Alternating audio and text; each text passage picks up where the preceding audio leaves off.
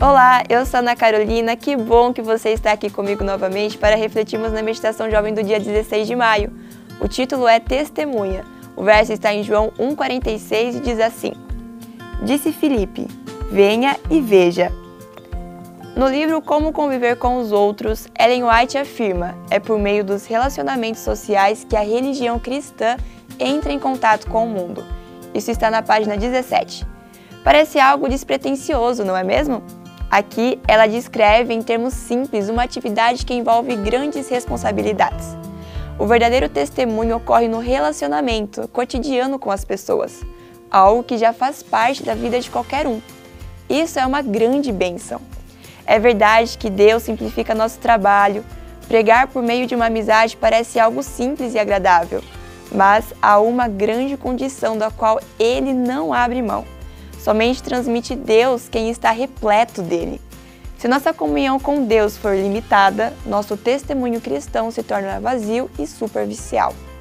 Podemos até nos enganar com o sentimento de que estamos fazendo o trabalho de Deus, mas nossos esforços serão limitados. Precisamos gastar tempo com Ele para receber suas orientações e compartilhá-las com os que estão ao nosso redor.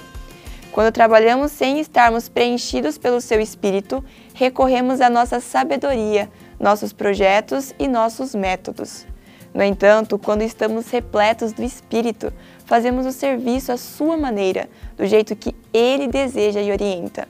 Sem seu espírito, os métodos e estratégias que empregamos para atrair pessoas se tornarão inúteis e vazios.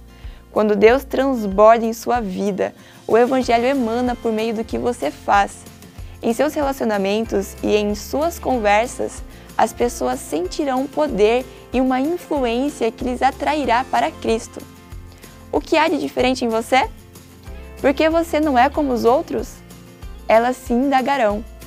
Nossa resposta deve ser a mesma de Filipe: venha e veja. Com isso em mente, peça ao Senhor que ajude você a identificar as oportunidades que Ele tem preparado hoje para você testemunhar. Seja uma testemunha de Cristo no dia de hoje e em todos os outros dias de sua vida. Não esquece de deixar o seu like, compartilhar e se inscrever no canal. Até amanhã!